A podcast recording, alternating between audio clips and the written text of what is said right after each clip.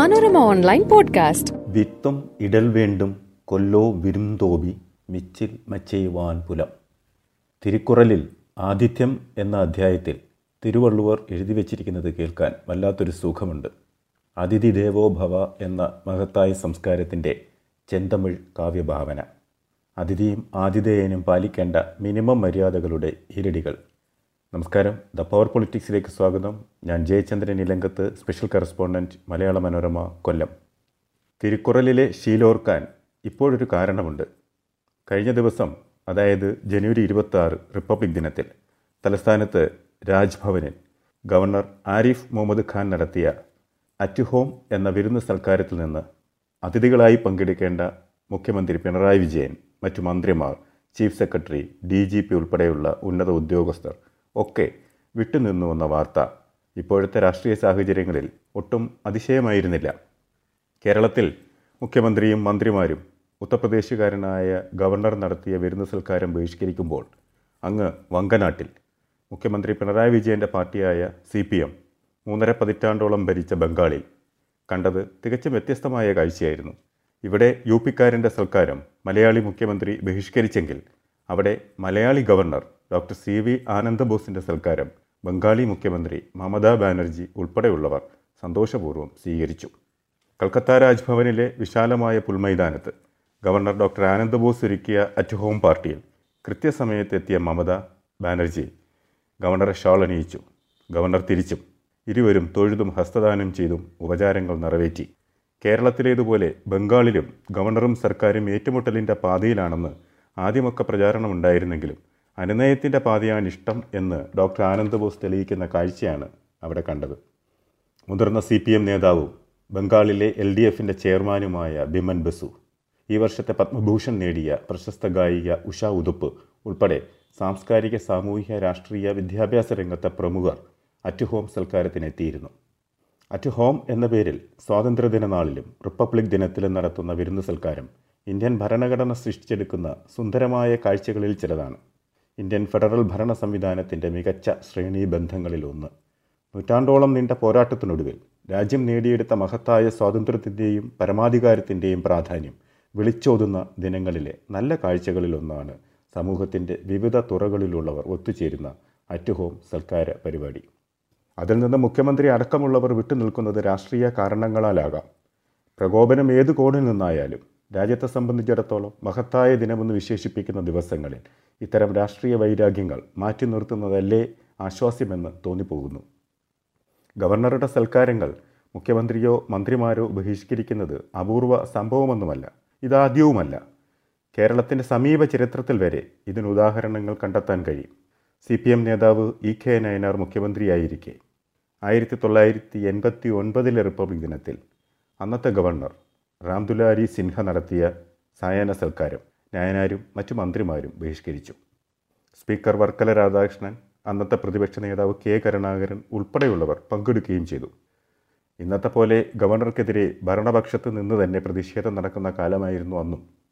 എന്നാൽ ഇക്കുറി രാജ്ഭവനിലെ വിരുന്ന് സൽക്കാരത്തിന് ബജറ്റ് നിയന്ത്രണങ്ങളിൽ ഇളവ് നൽകി ഇരുപത് ലക്ഷം രൂപ സംസ്ഥാന സർക്കാർ അനുവദിച്ചപ്പോൾ മുഖ്യമന്ത്രി പിണറായിയും മറ്റും അതിൽ പങ്കെടുക്കുമെന്നായിരുന്നു ശ്രുതി.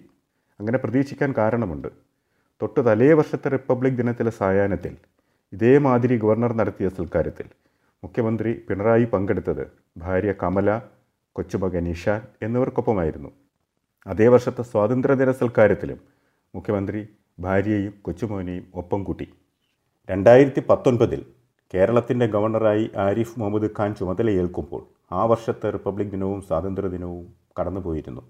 രണ്ടായിരത്തി ഇരുപതിൽ കോവിഡ് മൂലം സ്വാതന്ത്ര്യദിന റിപ്പബ്ലിക് ദിന സൽക്കാരങ്ങൾ ഗവർണർ ഒഴിവാക്കുകയും ചെയ്തു. രണ്ടായിരത്തി ഇരുപത്തി ഒന്നിലും ഇരുപത്തിരണ്ടിലും സ്വാതന്ത്ര്യദിന സൽക്കാരം വേണ്ടെന്ന് വെക്കേണ്ടിയും വന്നു.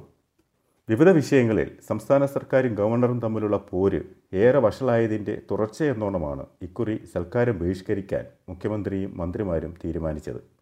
റിപ്പബ്ലിക് ദിനത്തിന് പിറ്റേന്ന് കൊല്ലം ജില്ലയിലെ കൊട്ടാരക്കരയിൽ സദാനന്ദ സ്വാമികളുടെ നൂറാം സമാധി വാർഷികം ഉദ്ഘാടനം ചെയ്യാൻ എത്തിയ ഗവർണർക്ക് നേരെ എസ് എഫ് ഐ പ്രവർത്തകർ നിലമേലിൽ നടത്തിയ കരിങ്കൊടി പ്രതിഷേധമാണ് ഏറ്റവും ഒടുവിൽ ഗവർണറെ ഏറെ പ്രകോപിപ്പിച്ചത്. കരിങ്കൊടി പ്രതിഷേധം കണ്ട് പ്രകോപിതനായ ഗവർണർ കാറിൽ നിന്നിറങ്ങി എസ് എഫ് ഐ പ്രവർത്തകർ നിന്നിരുന്ന കടത്തിണ്ണിയിലേക്ക് കയറി ചെന്നു. ഗവർണർ ഗോ ബാക്ക് വിളിച്ച് എസ് എഫ് ഐ പ്രവർത്തകർക്കടുത്തേക്ക് ആവോ ആവോ എന്ന് വിളിച്ച് ഗവർണർ ചെന്നപ്പോൾ സുരക്ഷാ സംവിധാനങ്ങളെല്ലാം ഒരു വേള പകച്ചു. തന്നെ കരിങ്കൊടി കാണിച്ച എസ് എഫ് ഐ പ്രവർത്തകർക്കെതിരെ നടപടി വേണമെന്ന് വാശി പിടിച്ച ഗവർണർ രണ്ട് മണിക്കൂറോളം റോഡരികിൽ തന്നെയിരുന്നു.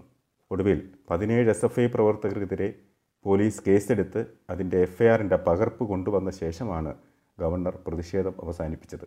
ഈ പതിനേഴ് എസ് എഫ് ഐ പ്രവർത്തകരും കഴിഞ്ഞ ദിവസം ജാമ്യത്തിൽ ഇറങ്ങി എന്നതാണ് പുതിയ വാർത്ത. സംഭവത്തെ ചൊല്ലി മുഖ്യമന്ത്രിയും ഗവർണറും തമ്മിൽ പ്രസ്താവനാ യുദ്ധം തുടരുന്നതിനിടെ ഗവർണറുടെ സുരക്ഷ സി ആർ പി എഫ് ഏറ്റെടുത്തത് സംസ്ഥാനത്തിന് നല്ല പ്രഹരമായി.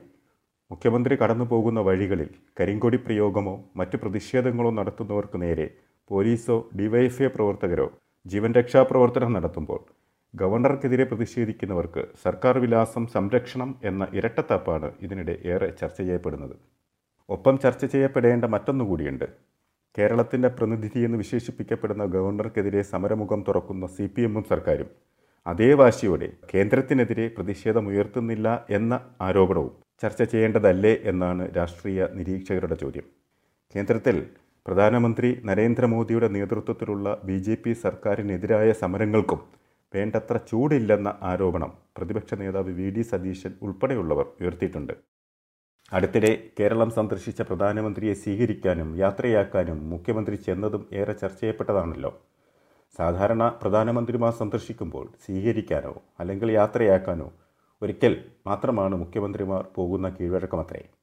അത് മറികടന്ന് രണ്ടിനും മുഖ്യമന്ത്രി മുന്നിൽ നിന്നതിന് പിന്നിലെ താല്പര്യമാണ് പ്രതിപക്ഷ ആരോപണങ്ങളിലൂടെ ചർച്ച ചെയ്യപ്പെടുന്നത്. അതിഥി വന്നപ്പോൾ സ്വീകരിക്കാനും യാത്രയാക്കാനും പോയതിൽ എന്താണ് തെറ്റെന്ന് വേണമെങ്കിൽ സി പി എമ്മിനോ സർക്കാരിനോ തിരിച്ചു ചോദിക്കാം. കരിമണൽ കമ്പനിയായ സി എം ആറിലും മുഖ്യമന്ത്രിയുടെ മകൾ വീണാ വിജയന്റെ എക്സാലോജിക് കമ്പനിയുമായി നടന്ന ഇടപാടുകൾ വൻ വിവാദമായതും മുഖ്യമന്ത്രിയുടെ ഈ നീക്കങ്ങളുമായി കൂട്ടുവായിക്കുന്നവരുണ്ട്. കേരളത്തോടുള്ള കേന്ദ്ര സർക്കാരിന്റെ അവഗണനയ്ക്കെതിരെ മുഖ്യമന്ത്രി പിണറായി വിജയനും മന്ത്രിമാരും ഡൽഹിയിൽ ജനകീയ പ്രതിരോധ സമരം നടത്തുമെന്ന് പ്രഖ്യാപിച്ചിട്ട് അത് പൊതുസമ്മേളനം മാത്രമാക്കി മാറ്റുന്നതിന് പിന്നിൽ ഒരു അന്തർധാരയുണ്ടെന്ന ആരോപണവും ഇവിടെ ചർച്ച ചെയ്യപ്പെടുന്നു.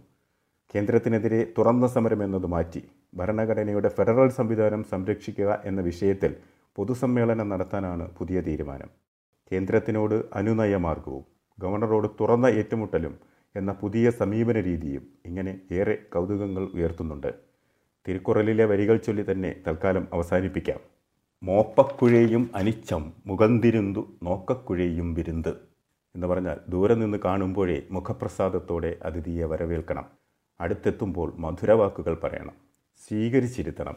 തുടർന്ന് അർഹമായ ഉപചാരങ്ങൾ അർപ്പിക്കണം. ഇവ ആതിഥേയന്മാർക്ക് ആവശ്യമുണ്ടായിരിക്കേണ്ട മൂന്ന് ഗുണങ്ങളാകുന്നു.